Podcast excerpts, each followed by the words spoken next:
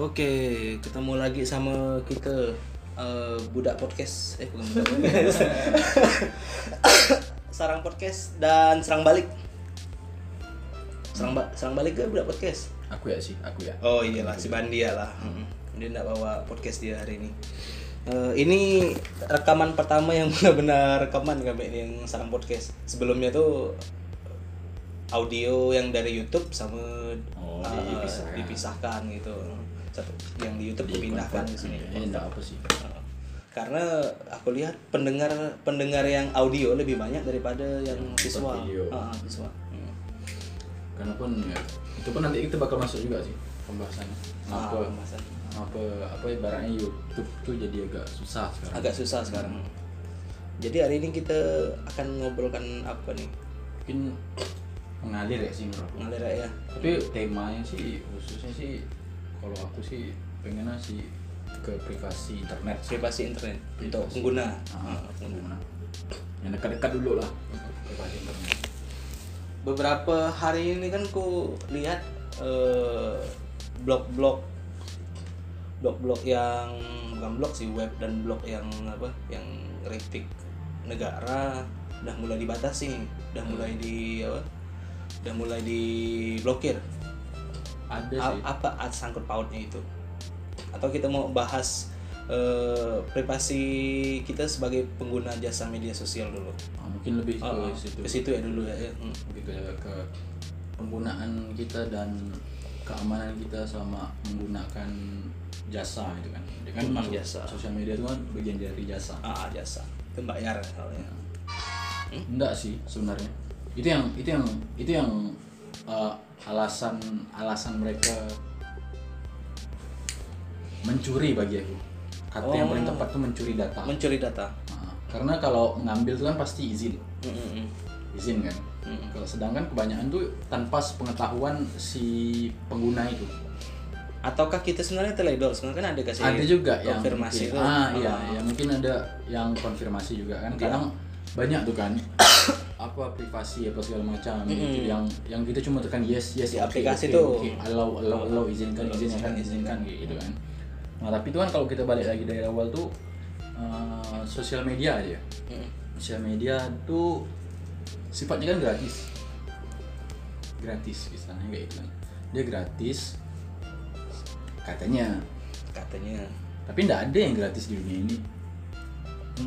Iya kan ya sama dengan dengan dengan eh, sama dengan istilahnya tuh kayak kita dapat baju pas eh, mau pemilu. Mau pemilu. Nah itu kan. Kita dapat baju gratis. Tak ada makan siang gratis istilahnya. Nggak baju nih kan. Baju. Kau dikasih baju kan? Gratis gitu kan analoginya. Baju gratis.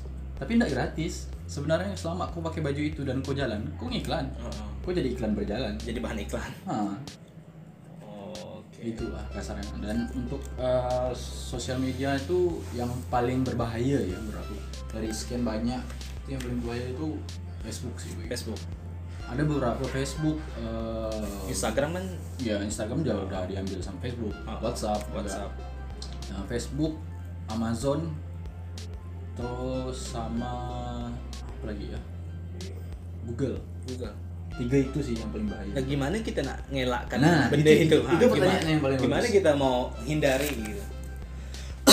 untuk menghindari itu tuh pilihannya tuh bagi aku tuh cuma dua pilihannya kemudahan tapi minimnya privasi Hmm. kamu mudah untuk komunikasi apa segala macam ini itu kan privasi kau hilang kedua kau ribet ngerjakan untuk nyiapkan HP kau tuh kau mesti ribet. Demi privasi. Dan tidak semua orang pengen ribet. Orang karena mayoritas orang kan udah kayak sekarang enak wah dengan budaya instan. instan. nah, instan Budaya gitu instan. kan. Contoh kayak aku ya. Aku mungkin kayak kedengaran seperti orang yang paranoid. Hmm. mungkin orang bakal bilang aku kayak paranoid apa segala macam gitu. Karena aku kalau aku punya HP aku nggak bakal beli nggak bakal pakai eh, Apple. Hmm. selain mahal. Dan nggak ada duitnya. Lalu aku pakai Android.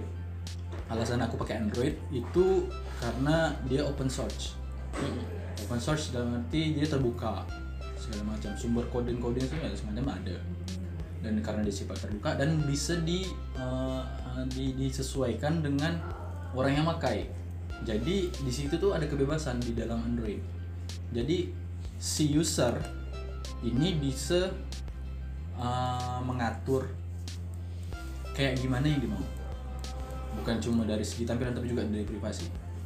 Nah karena kalau di dalam Android ya kalau kita ngomongin Android dulu ya. Android itu pasti ada yang namanya aplikasi bawaan. Mm-mm. aplikasi yang yang bisa- melekat gitu tak bisa yang dihapus bisa kan? kita hapus kan? Heeh. Bisa disembunyikan. Dan mayoritas itu aplikasi dari penyedia layanan eh, Google. HP Google heeh. Google itu. Dan penyediaan dari Google itu kan. Kita nggak bisa ngapa kan selain di root dan di gas gas terus. Dan ini yang aku bilang eh, ke keribetan itu. Eh, keribetan demi privasi itu. Karena kau harus menghapus itu. Dan aku juga aku harus menghapus itu. Aku untuk demi keamanan aku aku merasa aku perlu menghapus itu aku nggak mau setiap gerak gerak Aktivitas. aktivitas aku segala macam itu di di di di Awasi gitu. didetek dan diawasi sama Google ya walaupun orang bilang ya ngapain ya Google kan paling datanya siapa di Amerika gitu kan Ya, tapi kita nggak tahu An- hubungan antara kooperasi eh, Ko- korporasi, korporasi. dengan negara dan itu udah sangat sering tentang permainan data-data segala macam itu udah sangat berbahaya bagi aku. Karena ya balik lagi segala hal yang kau lakukan tuh mereka tahu. Semua hal tuh. Hampir semua hal yang kita hal gunakan. yang kau tahu. Oh iya macam misalkan kita googling kan googling nyari sepatu gitu. Ah tiba-tiba muncul di Instagram apa gitu, ah, merek apa muncul di Instagram tiba-tiba muncul di Facebook muncul, gitu. nah. ah iklan. Nah itu kan kalau kita eh, mulai mempertanyakan itu kan? Kok bisa mereka tahu? Ah itu kan pertanyaan itu. Berarti selama ini kita dipantau kan?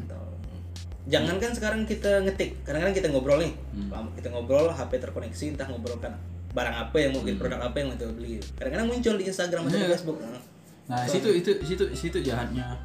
Jahatnya eh, ya tiga perusahaan besar itu. Amazon, Facebook, sama Google. Google. Menurut aku musuh utama untuk privasi internet di dunia itu tiga perusahaan tiga raksasa perusahaan, itu Tiga raksasa itu. Nah, kami yang sebagai orang awam nih kira-kira apa yang bisa kami lakukan untuk minimalisir lah minimal kan, ndak ndak ndak ndak harus full gitu, Iya. minimal lah. Nah, itu yang itu yang kadang emang kita nggak bisa langsung emang nggak bisa, nggak bisa terlepas dari tiga perusahaan itu ya. Tiga perusahaan itu. Karena mereka penyedia yang paling besar. Iya, pemasok. Nah, yang paling besar kan. Dan untuk itu ya paling setidaknya tuh kita cuma bisa mengurangi lah. Contohnya kayak saat kita ndak memerlukan uh, aplikasi kayak Google Maps segala macam gitu. Heeh. Ya fitur uh, location itu kita matikan. Mm-mm. VPN berpengaruh Nah, nggak? nah, itu juga bakal Ber- gunakanlah VPN. Kalau bisa pun VPN tuh jangan asal sembarangan VPN. Karena VPN kita kan tahu juga punya perusahaan. Iya.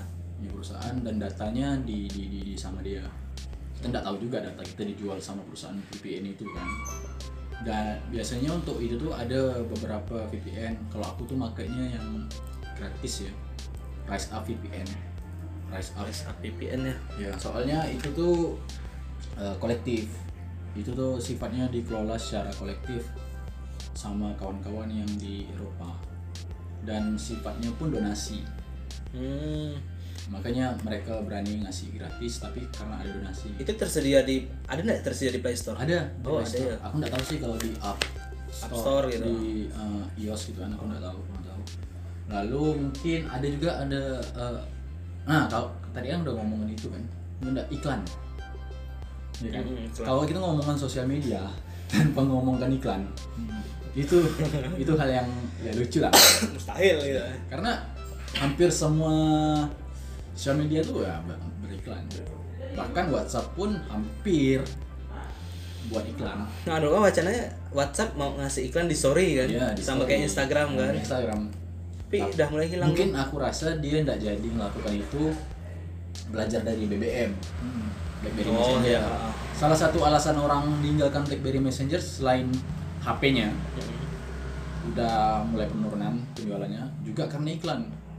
Jadi setiap kita scroll kan selalu ada iklan banyak. Hmm. berlebihan istilahnya gitu. Itu juga dengan eh, Instagram. Instagram. Instagram itu kan kalau kita scroll postingan itu kan story empat atau postingan. lima postingan itu Ada iklan. Story juga habis setelah selesai satu akun nih lalu ada iklan. gitu. Hidup tuh jadi ndak gimana ya menurut aku? Bagi aku tuh iklan tuh apa sih bahasa bahasa halusnya tuh kayak eh ngaco pikiran iya mengganggu pikiran. ganggu pikiran Bukan cuma iklan yang di sosial media ya, iklan yang di jalan sangat ganggu bagi aku. iya kau mau lihat eh, langit pun jadi susah gitu kan karena banyak uh, Baliho. baliho belum lagi muka-muka orang gitu kan gitu dan iklan itu eh, hasil dari pencurian data itu. Jadi eh, apakah itu juga produk kapital? Iya bagian sangat itu tuh contohnya alasan aku ngapa iklan itu tidak bisa lepas dari pencurian data. Karena uh, perusahaan tiga perusahaan yang tadi aku sebutkan itu itu menyocokkan antara interest kau dengan iklan itu. Salah satunya contohnya kayak kau bilang ataupun mereka mendengar ataupun membaca apa yang kau ketik lewat HP kau gitu itu hanya HP atau juga PC atau laptop sama sama Nah, untuk untuk kayak kau bilang tadi mem- meminimalisir lah ya. Mungkin kalau di Android itu bisa install aplikasi yang namanya AdGuard. AdWord Nah, AdGuard itu tuh open source juga.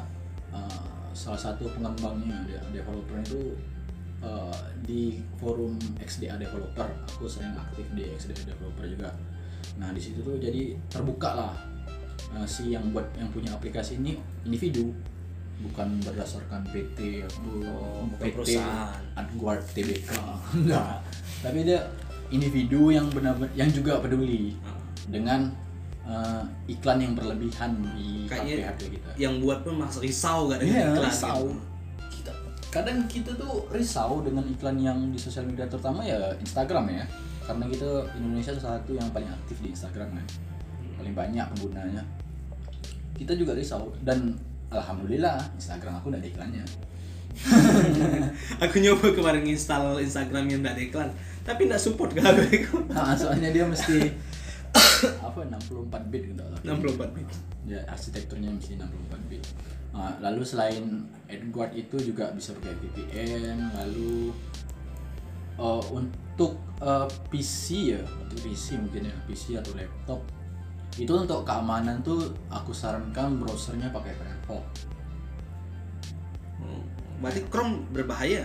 Ya, bahaya. oh iya Google ya. Google, Oh, Google. Oh. Ber- berbahaya karena kita bukan benar-benar menghilangkan apa jejak gi- jejak Digital kita. dari Mustahil tiga perusahaan ini. itu enggak itu enggak mungkin. Mustahil sekali. zaman-zaman Alaigo Facebook tuh masih disimpan di server Facebook foto-foto Alaigo tuh. Kadang macam Facebook atau Instagram yang udah kita matikan udah kita tutup kita search foto kita masih ketemu. Hmm. masih ketemu. Masih ketemu. Iya masih ketemu. Berarti ada ada yang datanya itu, tuh masih data masih itu. servernya tuh datanya tuh masih ada. Jadi aib apa pun yang pernah kita posting ya bakalan ketemu. Aku sebenarnya enggak peduli dengan aib aku. Ah, yang aku takutkan itu mereka tahu ah, ah. apa yang aku kerjakan apa yang uh, iyalah segala macam aktivitas aku segala macam. Orang tuh kayak ini yang ini yang kadang aku ngerasa aku parno gitu. Saat aku sendiri gitu kan di kamar yang aku anggap kamar tuh lah satu-satunya privasi aku. Aku bebas mau ngapain tanpa ndak enak dilihat orang segala macam. Aku mau uh, kayang apa segala macam mau teriak-teriak nggak salah kan paling teriak tetangga Gua malam-malam. Nah itu tuh dan saat itu kau di kamar gitu kau udah ngerasa diri kau sendiri gitu kan.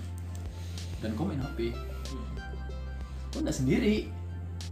Mereka tahu apa kira kita hanya ada Tuhan yang mantau Iya. gitu. rupanya ada ada HP gitu yang mantau. Ah, yang memantau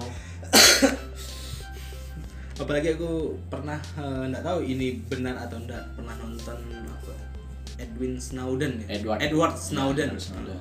Itu kan salah satu juga. Salah satu yang yang mengkritisi privasi internet lah. Uh, di Amerika. Di Amerika. Dan dia juga jadi buronan negara Amerika kan. Sampai sekarang ya? Sampai sekarang. Sampai kalau tidak salah aku dia sekarang nyari suaka di Rusia. Rusia.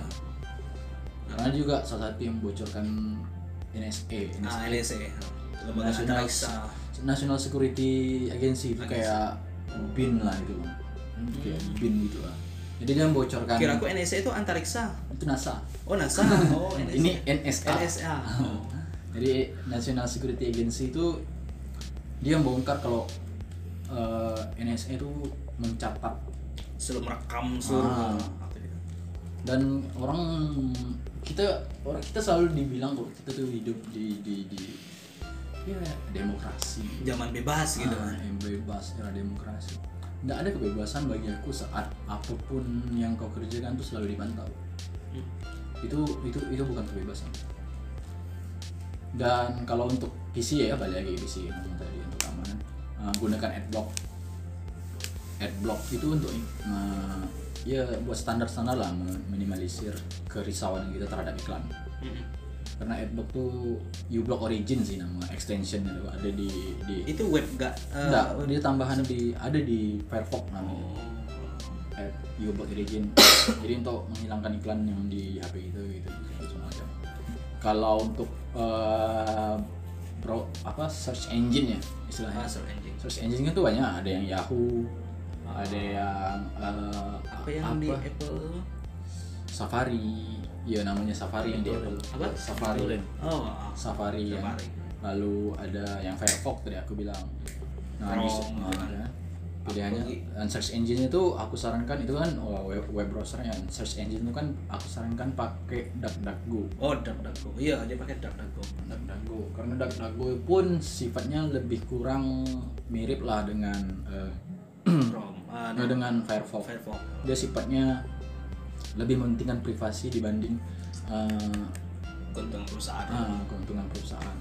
untuk untuk apa ya beberapa web browser atau aplikasi kalau aplikasi mudah gitu ya. Iya. Kalau web browser itu untuk melihat bahwa mereka menjamin menjamin privacy itu bisa dilihat dari mana gitu. ada di uh, ketentuan ketentuannya tuh itu yang ini yang kadang kita kurang teliti gitu. Di di situ tuh kan ada ketentuannya apa apa yang mereka uh, keterbukaan mereka. Apa apa yang mereka gunakan dengan data kau ataukah mereka menyimpan data kau atau data kita atau langsung dihapus. Nah sedangkan kalau DuckDuckGo itu setahu aku setelah kita beberapa lama kita bisa atur setelah beberapa lama misal mungkin seminggu gitu kan. Hapus semua data apa segala macam yang gitu. Eh, Story ah, ya. kayak history gitu. Ah, bukan cuma history metadata yang lebih kecil-kecil kayak metadata gitu lah itu benar-benar di- terhapus. Bersih sama mereka. Karena mereka sifatnya itu Dan donasi. Itu itu bisa dibilang menjamin enggak kalau pengembang-pengembang yang kayak gitu menginformasikan tentang salah satunya itu tadi gitu misalnya masa browser kita itu selama seminggu itu dihapus gitu. Nggak semua nggak semuanya berani kayak gitu keterbukaan kayak gitu. Terutama dari perusahaan yang besar kayak Google gitu. Karena eh, keterbukaan itu tuh kan justru yang book selain kita juga malas bacanya ketentuan itu kan. Nah, syarat dan ketentuan berlaku. Kecil kan? Maksudnya syarat dan ketentuan berlaku. Bintang gitu kan. Ah, iya. itu yang kadang ndak kayak ndak dibaca orang juga. Dan motifnya pun kita udah tahu udah gitu. karena Google itu eh, keuntungannya 70 sampai 80 persen dari iklan. Jadi dia Google sebagai pihak ketiga yang mengiklankan orang itu. Dia macam AdSense segala macam Ah, kan itu dia punya kan? Google AdSense gitu. Jadi itu lah bayangkan 80 70 atau 80 persen mungkin kalau salah di di koreksi lah ya. 70 sampai 80 persen tuh pendapatan Google tuh dari iklan. ah yang iklan dan penjualan data jual data Dari sih. data. Nah kan kita kan kemarin September tuh rame-rame juga kan banyak eh, nolak undang-undang RUU KKS. KKS waktu Iya, itu kan. Nah kenapa negara malahan juga eh, ya sama kayak korporasi tadi itu mencoba mengakses memantau seluruh aktivitas internet Mm-mm. masyarakat itu kan nambah nambah apa namanya nambah, Nambah rumit musuh. itu Nambah kan musuh. nambah musuh baru. Padahal itulah gobloknya pemerintah bukan di situ. Hmm, tahu. Bukannya ma- ma- melindungi. Masyarakatnya gitu kan? Malahan udah sebenarnya kalau memang dia cerdas gitu kalau memang dia cerdas yang bikin undang-undang itu kan DPR kan? Mm-mm. nah DPR itu tuh kan karena dia bikin undang-undang itu tidak kebagian dari Menkominfo Hmm. nah sebenarnya tanpa undang-undang itu kan Kominfo udah Udah, melakukan hal ah. itu gitu loh dan dari dulu malahan sebelum ada wabah internet katakan kayak gitu ya Hmm. wabah internet medsos WhatsApp dan segala macam dari dulu data gitu pun udah dijual gitu makanya masa-masa SMS atau telepon Iya, iya. ada ya SMS. SMS kredit kredit Nah, Iya, ah, iya, itu iya, kan itu kan salah satu penjualan data banyak Penjualan banyak data sekali gitu. tuh dan itu siapa sih yang bisa jual data itu ke selain provider iya kartu? provider yang kita pakai waktu itu kan kita pernah dipaksa tuh untuk masukkan nick sama apa nomor induk kakak sama KTP. KTP sama negara gitu jangan-jangan yang dari apa bisnis Data. bukan bisnis data tapi bisnis pinjaman duit tuh. Iya iya iya. Ah pinjaman duit iya. itu jangan-jangan ngambil data itu yang, karena da- yang online tuh ah online tuh. Nah, dari karena- mana dia dapat nomor HP kita kan karena di situlah sebenarnya mulai mulai dari nick masukkan Iya, dan kakak registrasi. ah, registrasi itu yang dia yang dibuat oleh pemerintah itu makanya itu mempermudah dan mewabaknya pinjaman-pinjaman online. Hmm. makanya udah cepat karena mereka nggak perlu kita upload lagi itu data gitu. Hmm. mereka udah punya nggak tahu siapa Nah, kita gitu kan di puncaknya kan sosial kita. tarik secara garis lurus sampai puncaknya itu kominfo udah mau bank Iya, dan segala macam. Udah konfirmasi semua mereka udah kerja sama di pusat. Nah, Nah. makanya goblok ada undang-undang yang dirancang untuk pembatasan internet. Udah perlu kayak gitu karena karena DPR memang tidak dapat bagian ya bikin undang-undang itu. Kominfo udah ngelakuin itu. Cuma nggak mau bagi nggak mau belakwe sama DPRD kan? DPR gitu kan? Nah, itu yang masalahnya kan aku mau ngomongan yang kayak aplikasi-aplikasi itu kan banyak aplikasi-aplikasi pinjaman uang. Ah, dana dana. Ah, segala macam lah pokoknya sejenisnya lah. Itu ada kemarin ada yang cerita jadi cerita kalau ada orang tuh dia telat bayar. Iya. Telat bayar kan? Ah. telat bayar uh, uh, bulanannya kan. Kemudian jadi orang salah satu orang dikontak HP dia. Aku pernah dapat itu di dihubungi sama dihubungi sama ya kolektornya lah. Dia kolektornya dari itu itu kan kalau kalau kita pikir kan kok dia bisa tahu kontak kita? Ah, ah. berarti dia mengakses juga kontak kita gitu? iya di situ. Ya makanya ya itu kan harusnya kalau tanpa kita sadarin kan ketika kita daftar di Gmail itu ya, Ah. izinkan akses kontak foto segala macam ya. Ya itu. Kalau kita nggak akses nggak izinkan dia nggak bisa Ah, dia ngeblok gitu, ah. nah kadang banyak aplikasi yang kayak gitu. Nah aplikasi yang rata-rata HP untuk Android HP pasti kayak gitu. Nah untuk minimalisir itu ya aku nggak bukan orang itu aku nggak bisa gitu. Itu lah aku bilang kan kalau menurut aku tuh jauhilah dari aplikasi-aplikasi pinjam gitu. Selain kau juga yang susah kita juga yang susah untuk bayarnya karena bunganya besar Hmm. juga karena keamanan privasi mengancam sekali Hmm. itu. juga lalu apa lagi ya menurut aku ya aduh aku lupa tadi itu lalu eh, kemarin juga ada berita sih enggak kemarin udah sekitar tahun lalu mungkin masuknya itu tentang salah satu marketplace terbesar di Indonesia itu namanya Bukalapak. Ah, ah. itu kebobolan. Di, di hack sama hacker. Kalau nggak salah aku itu ada jumlah user jumlah orang pengguna.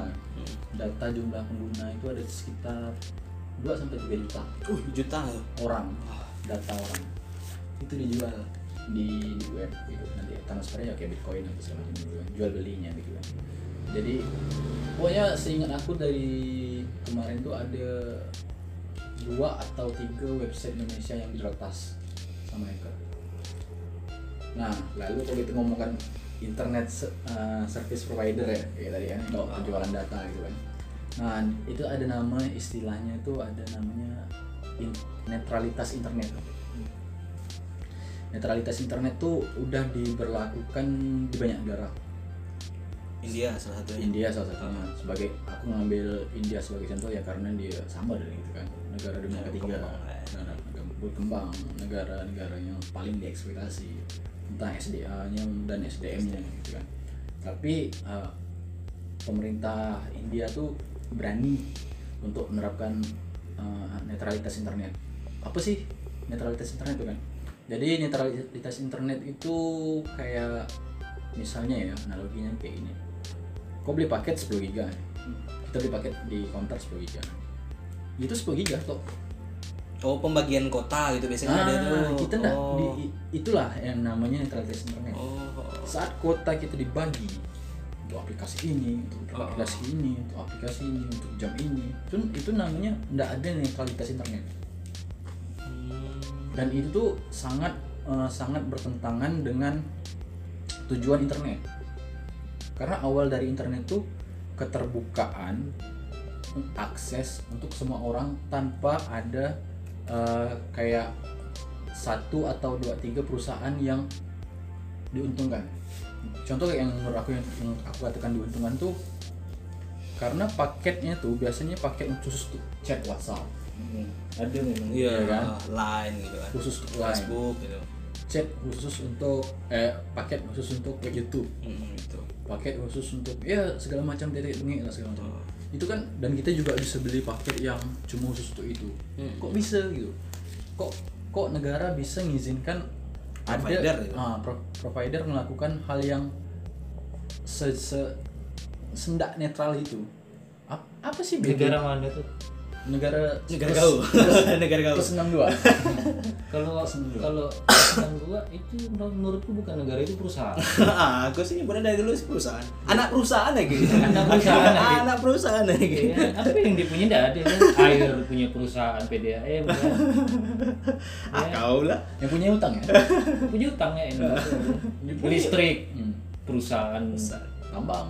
Iya kan Ya, PLN itu kan perusahaan listrik iya. Kan telkom telekomunikasi termasuk internet perusahaan punya. Negara nggak punya apa-apa kok yang punya utang ya? Punya utang. Dan yang bayar utang pajak rakyat Enggak. iya kan semuanya pakai PT. Ini Iya, PT. enam enggak. Kali di sarang memang itu negara yang memang berdaulat. Berdaulat. Bukan negara ya? Aku kalau ngomongan ya kayak sekarang ya balik kita ke- balik ke kondisi sekarang ya. Kan lagi ya kena pandemik lah ya secara global. Aku justru senang aku bukan senang karena pandemik ya tapi aku senang orang menutup mukanya. Bukan berarti orang aku senang orang pakai masker. Aku tuh sangat senang orang yang menutup wajahnya. Bukan berarti aku suka mbak-mbak yang pakai cadar gitu ya. maksud aku salah satunya itu untuk privasi. Karena secara kita ndak sadari ya hampir setiap titik penting Perempatan itu itu ada kan, CCTV. CCTV dan eh, pendeteksi wajah tuh bukan hal yang mustahil. Apa kayak istilahnya eh, teknologi untuk deteksi wajah. Kalau macam kalau udah semenjak adanya HP dengan kamera depan itu sebenarnya itu udah udah dimulai untuk pendeteksi wajah. Mm-mm. itu udah iya yang benar-benar ngontrol kita nih ini. Ya tambah makanya lagi. makanya aku kalau di laptop tuh apa kolak ban? Aku lah mungkin orang bilang apa sih gue nih Parno? Ini itu. Jangan salah loh Nah, kasus-kasus itu kan yang terjadi itu kayak di Cina itu kemarin kan. Iya. dan pilot projectnya di Cina kemarin itu ya covid ini kan Hmm. dan mereka memang semua warga Cina itu tahu lagi ngapa bahkan di masa covid ini pemerintah Cina itu tahu warganya suasana hati pun suasana bisa. itu mimik mukanya Ah, mimik saat betul. detik itu pun bayangkan gitu dan aku baca di beberapa catatannya ya udah luar biasa lah memang dan Indonesia kan lagi merangkak di situ Iya, iya, state surveillance itu kayak gitu, begitu. Kayak pengawasan yang secara secara secara besar-besaran. Pengawasan yang secara besar-besaran. Ah, jadi pandemik ini jadi momentum mereka untuk bebas mengesahkan sesuatu sebenarnya gitu. sih bukan momentum sih kepala aku memang Emang memang kondisi yang akan yang sudah yang disiapkan disiapkan sebelumnya. gitu kayaknya. menurutku ya Iya, ini cuma jadi batu loncat. ini jadi pilot pilot project ya Hmm. maksudnya project-project percobaan untuk mengenalkan agar nanti ketika ini udah deal Hmm.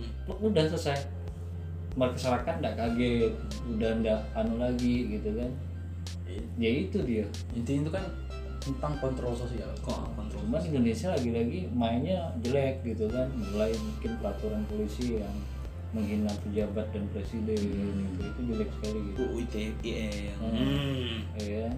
Apa? kemarin tuh apa bang kemarin tuh aku aku sangat suka ya sebenarnya.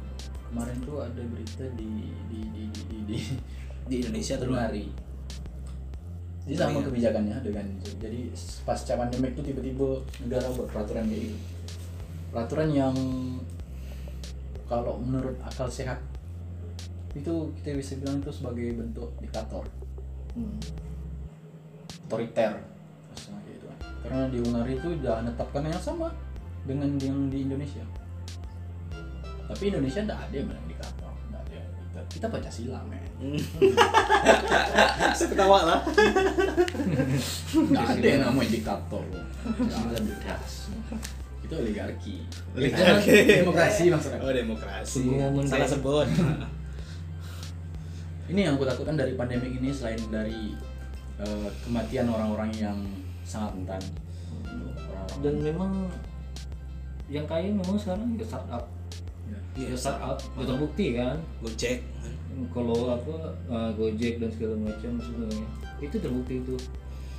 Siapa sih pemerintah yang eh di di di puncak atas sekarang nih? Hmm. jabat kekuasaan sekarang. Siapa yang udah punya startup juga? Hmm. Gojek mayoritas dan segala macam. Ruang guru buka lapak. Buka lapak itu udah sekarang udah orang atas. Tengok kartu prakerja linknya link mitra kerjanya udah buka lapak. Oh. ruang guru pintaria dan segala macam Berarti bagi-bagi ya. berlaku ya sekarang Ah. kalau kita lihat di kartu prakerja aku buka itu sebulan yang lalu kartu prakerja jadi insentifnya itu kan bukan untuk kita tapi uang insentif itu 600.000 ribu itu untuk bayar perusahaan mitra buka eh, prakerja itu untuk ngikutin pelatihan online pelatihan kerja online itu seperti apa sih nggak nggak etis sekali kan mau ngelatihan Online. Online. Iya. Latihan apa yang bisa di online Kita yang tatap muka biasa masih bergagap. Nggak- nggak- dan aku efektif sih. kan memang panen sih sebenarnya 6,5 triliun si siapa? De, apa yang ruang guru itu. Hmm. yang si Amarta itu cuma dapat kebagian 5 triliun. Belah belah gue udah soal buka lapak pun kenyang. Udah kenyang ngambil nyuri data kenyang juga ambil itu ya pemerintah lagi gojek lagi ojol lagi yang diprioritaskan gitu. Nah ini itu, itu yang aku aku kesalkan juga tuh. Kemarin jadi orang di twitter kan lagi ya heboh heboh gitu kan. Negara tuh kayak benar-benar melindungi ojol gitu. Lalu banyak orang bilang kok negara melindungi ojek? Kan banyak ojol Sektor lain gitu. banyak sektor lain yang menderita akibat uh, pandemik ini gitu kan. Jadi contoh kayak kayak uh, rumah makan eh, rumah makan uh, warung kopi. Hmm. Terus kalau kalau bicara sama-sama kendaraan banyak kayak oplet, Ah, Kopaja, banyak gitu yang transportasi yang lainnya. Terus yang lain ya. ya kalau aku aku pengen nyetok sebenarnya. Ya bedanya orang yang ya yang kerja kerja yang lain yang terganggu yang harus tutup dibanding eh, ojek online yang terus jalan itu karena ojek online tuh sifatnya udah uh, free market. Mereka udah masuk pasar saham makanya mereka tetap beroperasi saat uh, keadaan kayak gini Iya, karena berpengaruh juga pada saham mereka. karena Karena tipikal pemegang saham mereka tidak mau tahu dengan permasalahan di lapangan. di lapangan kayak gimana mereka tidak mau tahu pekerjanya mati terduduk karena kecapean mati karena covid-19 ataupun mati karena kecapean Hmm. dia tidak mau tahu Nah itulah dia memang benar-benar menurutku ya memang ya mungkin tepatnya bukan momentum. Momentum itu sesuatu yang tidak disengaja ya. Nggak disengaja sebenarnya kan. ya kan tapi ini memang udah udah direncana kan bahkan bahkan eh, kepala negaranya pun ngomong covid di Indonesia akan berakhir akhir tahun. akhir tahun. Akhir tahun. kok bisa bisa kayak gitu? Kok bayangin Ini buat kepanikan lagi. Juga kalau nyampe akhir tahun itu kan kita kan udah setengah nih habis nih masyarakat Indonesia. Nah bicara balik lagi ke data-data kayak gitu apa gitu sebenarnya Indonesia memang tidak tidak bakal mampu kayak Cina jujur. Enggak tidak bakal mampu kayak Cina untuk mendetek me, me- apa ya mendetek setiap gerakan masyarakatnya secara pure vulgar untuk menyampaikan informasi itu. Tidak bakalan bisa Indonesia kayak gitu. Apa tuh yang buat dia nggak bisa Indonesia orangnya militan. Oh iya. Gitu. Mau patah kaki pun kalau kalau udah patah kaki pun rakyat Indonesia Masih itu untung. tetap untung dan tetap ayo kita sampai mati gitu loh. Oh iya karakter masyarakat karakter juga masyarakat karena udah terbiasa disiksa mas sebenarnya. Udah terbiasa gitu. Terbiasa disiksa. Apa sih yang nggak menderita tuh lebih kan tadi ya? Enggak enggak enggak. Kan balik lagi nih. Balik kan tadi kan yang aku yang aku bilang tadi itu tadi tidak bakal mampu untuk mendetek setiap gerakan masyarakat Indonesia kayak Cina. Melalui data ya, teknologi juga. secara teknologi. Secara kemajuan teknologinya jauh lebih wajar ya, karena dana buat penelitian dalam teknologinya dipotong terus. Dipotong kan 42 triliun jadi 4 triliun sekarang. Sisanya lagi ke mana tuh? Anggaran apa? Katanya sih di covid. Katanya di covid nah tapi tapi kan menurut aku sih yang paling banyak pengeluaran itu aparatur keamanan. Ya jelas. Iya lah paling banyak pengeluaran. Aja cuma 6 miliar kok dipotong Hmm. untuk penelitian dan teknologi sih. Padahal untuk penelitian itu penting sekali di saat pandemi sekali. kayak gini. Iya lah tuh Oh. di saat pandemi kayak gini untuk meneliti virus ini ini harusnya dilakukan oleh negara itu. Jangan nunggu uh, penelitian dari orang lain. Ujung beli lagi nanti. Nah, ujung-ujungnya kalau dipatenkan nah, ada ada ada vaksinnya kemudian dipatenkan sama Amerika gitu kan. Kan kan ujung-ujungnya ada vendor yang menang lagi yang impornya. Iya. Akhirnya ya gitu kan. Dan kemarin aku ada pengalaman berapa dua hari dua hari sebelum itu aku ditanya salah satu dosen dia ngajar di institusi pendidikan. Dia dia nanya tentang covid ini gitu. Aku cuma bisa jawab sambil ketawa pilot project pilot projectnya dunia untuk sistem serba online serba digital.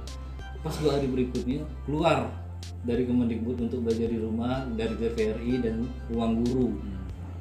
TPRI dulu dia di TVRI dulu baru disusul sama ruang guru. Ruang guru. Tuh gimana? Gitu. Hahaha gitu kan. Nah akhirnya nanti serba online kan rapat udah online dan segala macam.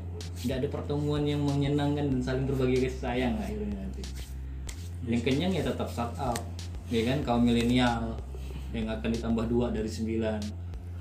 Perpres untuk kaum milenial staf susnya wapres pun juga udah disiapkan.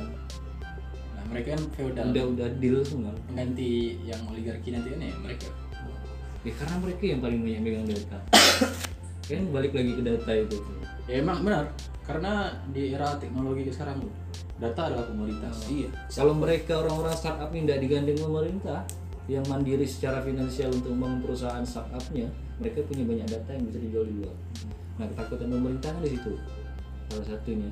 Walaupun mereka tidak takut takut mereka itu sebenarnya bagilah jangan nggak kosong gitu pak. Itu kan itulah yang ketakutan kayak gitu. Akhirnya kan kayak gitu. Akhirnya bahasa halusnya dirangkul gitu ya kalau mereka mau ngomong langsung bahasa sehari-hari warung kopi bagilah jangan nggak makan solang ya gitu. Bagi-bagi. Bagi-bagi. ada canda tuh. Ada gak tuh ya kan? ada kan tuh ada gak tuh ya. ambil gosok orangnya kalau kalau kode sulit tuh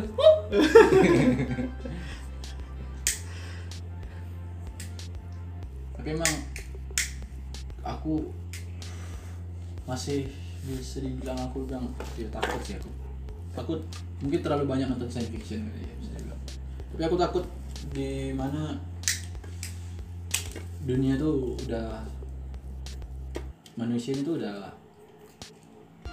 ketakutan dalam pikiran. Kecemasan kalau cemas tuh ya cuma biasa ya. Masih bisa lah di masih bisa ya anxiety gitu kekhawatiran gitu. Itu itu masih bisa lah.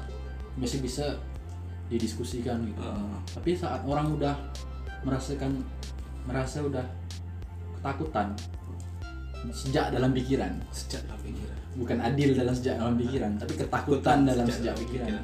itu semua hal itu dia bakal jalani. Ya pasti.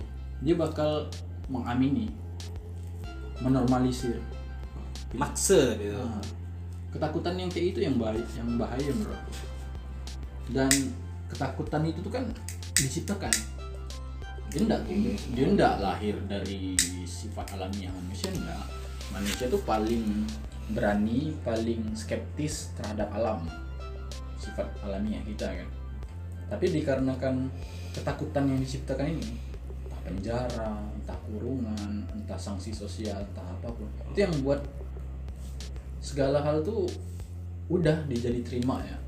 Dan ini juga akan berpengaruh pada tingkat orang bunuh diri Iya. kematian orang tuh. karena kan macam contoh lah Korea Hmm. Korea itu kan semua dipantau tuh dan eh, bukan hanya itu masalah masalah kapital dia yang luar biasa juga gitu. dan masyarakat stres masyarakat takut Ya. jalan satu-satunya ya bunuh diri saya Ya. sem- aku sebenarnya sempat mau ngobrol masalah bunuh diri juga nanti tapi nanti lah untuk episode selanjutnya karena emang benar juga dalam dan di dalam kondisi kayak gini pun itu ada kemarin penelitian tentang tingkat bunuh diri itu semakin tinggi. Iya apa nih di Amerika itu dapat datanya kemarin sekitar 22 juta orang sejak Februari sampai Maret ini tuh kehilangan pekerjaan. Oh PHK Hmm, di PHK baru sebulan lebih loh. Iya. Udah 22 juta orang yang di PHK di Indonesia lebih dari itu iya. Yuk karena banyak pekerja yang yang ya sangat buruk. Istilahnya kayak ya keamanan kerjanya itu sangat buruk. Kalau di Indonesia aku yakin lebih dari itu. Karena yang dipublis sama media kan orang-orang yang di PHK itu orang-orang yang kerja di perusahaan kapital tapi apakah orang-orang yang kerja di toko-toko pakaian dan dibilang PHK kan Iya. termasuk Iya, warung termasuk kopi warung kopi. segala macam tukang parkir. Hmm. wah kasihan. Mem- memang sih mereka tidak di PHK cuma kan ketika di kayak di situasinya di Pontianak kan. Ketidakadaan eh, kerjaan. tidak ada pelanggan tadi karena warung kopi harus tutup ya tidak ada kerjaan. Nah akhirnya ya balik lagi ke ke data artinya kan ke tidak apa ya yang tidak bisa terlepas setiap individu manusia sekarang dari akses internet. Ah karena bagi aku juga internet tuh udah jadi salah satu hak. Jadi iya. Iya hak itu ham.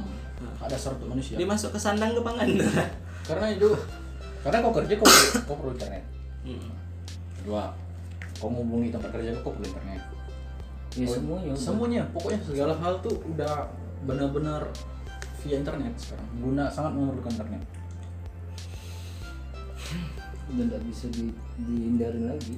Iya yang jadi masalah itu kan saat kayak gini gitu ke ketergantungan internet itu dimanfaatkan orang-orang eh, kapitalis korporat yang yang tidak menjaga privasi gitu. Kan itu yang jadi masalah. Sangat mengancam sih bagi aku sangat. Apa Jadi- yang bisa dilakukan macam-macam kita kayak gini akhirnya dan yang paling sedih lagi itu kan ancaman yang paling paling sangat terasa bagi warga itu ketika punya status. Siapa pun bukan bukan dia misalnya nih tapi dia punya keluarga PNS pun atau istri atau bapak atau anak gitu. Dampaknya ini bukan ke individu kalau di negara ini iya. bukan. Kena satu keluarga. Kena satu keluarga itu Untuk hal bisa apa diputar. Hah? untuk hal apa tuh? Ancaman. Oh ancaman. Oh iya. Pasti itu. Ya, karena karena ini emang tipikal eh, gaya eh, otoriter orde baru. Ah, itu ya misalnya kayak gini ya. Istri ya, eh, suami PNS gitu. Istri yang bertabiat hmm. atau anak yang bertabiat itu dampaknya ke itu. Ya, bisa ne- kena bahkan ada- undang-undang S- apa KKS tuh. Hmm. itu tuh dampaknya ke situ bisa dipecat loh oh. Ancaman. Karena relasi keluarga tadi itu relasi baru gitu. Macam aku. Heeh. padahal dia nggak ada hubungan. Makanya kalau lihat postingan aku udah kayak 2016 Oh, padahal kan itu kan sebenarnya tindakan individu. Oh. ya kalau undangnya kalau menurut negara itu salah ya kan? Walaupun aku udah gitu negara. Aku kadang-kadang kalau lihat lihat apa medsos tuh lihat postingan postingan nama muncul udah kenangan tuh. Hmm. kan gila tuh kan sebelum sebelum mirip ya. Yang frontal sekali aku sebut sekali nama orang dulu dulu ya karena dulu pengen ngasih nak gua lagi. Geram mas kalah nih anjing nah itu itu itu itu itu yang kadang secara tidak sadar kita tuh udah mulai takut. Iya takut tadi itu karena ngancam bukan hanya ngancam keamanan pribadi apa gitu. yang KKS kan iya sama cyber. Nah, keamanan cyber. Kalau kita teliti sebenarnya masuk tuh. Itu yang itu yang aku itu kena tuh soalnya. Secara tidak kita sadari kita udah mulai takut. Mm. ancaman-ancaman yang kayak gitu yang ancaman-ancaman dari negara itu yang membuat kita takut. Merasa tidak aman menggunakan internet itu. Hmm. justru ancaman kita tuh bukan cuma data kita tapi ancaman kita untuk bersuara. Oh lebih iya. lebih lebih ke situ. Pemikiran orang tuh untuk saat ini orang Indonesia khususnya belum mikir tentang keamanan data. Mm. Yang mereka pikirkan di sosial media dalam menggunakan sosial media itu ketakutan. Jangan sampai salah omong jangan sampai salah buat salah status, tulis segala macam kan? salah kritik salah apa sih mesti salah? Apa salahnya kita meng, meng- mengkritisi kebijakan? Apa salahnya kita mengkritisi apa yang diucapkan eh, wakil rakyat? Gitu kan dan saya dan sayangnya pola pola pikir masyarakat kita udah terbentuk ketika kita mengkritisi apa solusinya? Nah, Ya, kalau kalau kalau orang Indonesia tuh ibaratnya kalau tipikal orang Indonesia tuh sama dengan orang Yunani kayak zaman-zaman Plato, Socrates mati Socrates. Karena Socrates Plato tuh mereka, mereka cuma mengkritis. Pure kritis ya. pure kritik. Nah, apa apa apa kontribusi kau dengan negara? Apa kau kritik negara kau tidak ada kontribusi? Lah apa apa ya kata-kata kata-kata nasionalisme nasionalisme kontol tuh dia?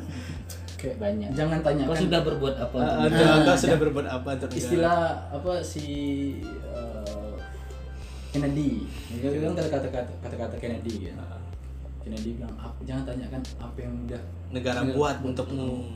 tapi tanya Tanyakan apa? tetangga mana yang udah digusur aku udah kena gusur seram nih orang melupakan bahwa penciptaan suatu negara tuh untuk masyarakatnya Hmm. lalu kebalik lalu negara yang dinabubuk Ya, seakan rakyatnya negara tuh jadi entitas tersendiri yang terpisah dari warga negara. Itu kan absurd sekali sebenarnya. Ya, tapi kembali lagi men, kita hidup Pancasila men. Oligarki men, eh demokrasi. men. demokrasi Oke. Tapi hanya satu-satunya kalau bicara tentang itu tuh Indonesia satu-satunya Indonesia yang punya narko syariah. ya, dari dia itu, itu syariah. narko saya Eh, yang anarko yang dengar nih. Ketua kau udah kena tangkap. betul kalau tidak tangkap jangan Jangan sampai lah. A3 A4 A5 Itu kurang kertas. Udah ya, nah, jangan lagi anarko ya. Ketua udah ditangkap dah. Tuh, tangkap tuh Kalau vandal-vandal jangan A, B ulah Ah, sekarang. BR Dadi Buku dari dia orangnya ada ya bodoh pak. Nggak, yang yang lucu tuh bahas buku Tereling. Itulah buku ini Raja. Orangnya ada, harus orang lain yang tangkap buat. Oh. Ya buku kan udah boleh dari mana penulisnya gak sekalian kau bani gitu lah orang itu penulis itu. penciptanya gitu kan Tapi tidak astaga. Aku nggak habis pikir sih. Itu kalau emang dibuat kan udah udah udah udah ketahuan kan. iya Kayak ketahuan blundernya ketahuan cuma framing kan, blunder kan. Bahwa ternyata eh, si ketua itu rupanya dilantik pencuri maling dilantik sama polisi. Dilantik sama polisi. polisi yang melantiknya jadi ketua anarko sindikalius gitu kan. Dia dia yang lantik kan. Padahal rupanya nyuri helm ya. nyuri helm katanya nyuri helm polisi gitu. Iya, polisi. Aneh sih bagi aku. Nggak yang menciptakan itu tuh nggak mikir ke gitu kok sampai sekering itu gitu pak Kalau dia mikir nggak jadi polisi. iya gitu. betul loh Karena buat eh, ya buat itu tuh kau kau perlu mikir dan mikir tuh susah kalau kau nggak terbiasa mikir. Nggak di sini?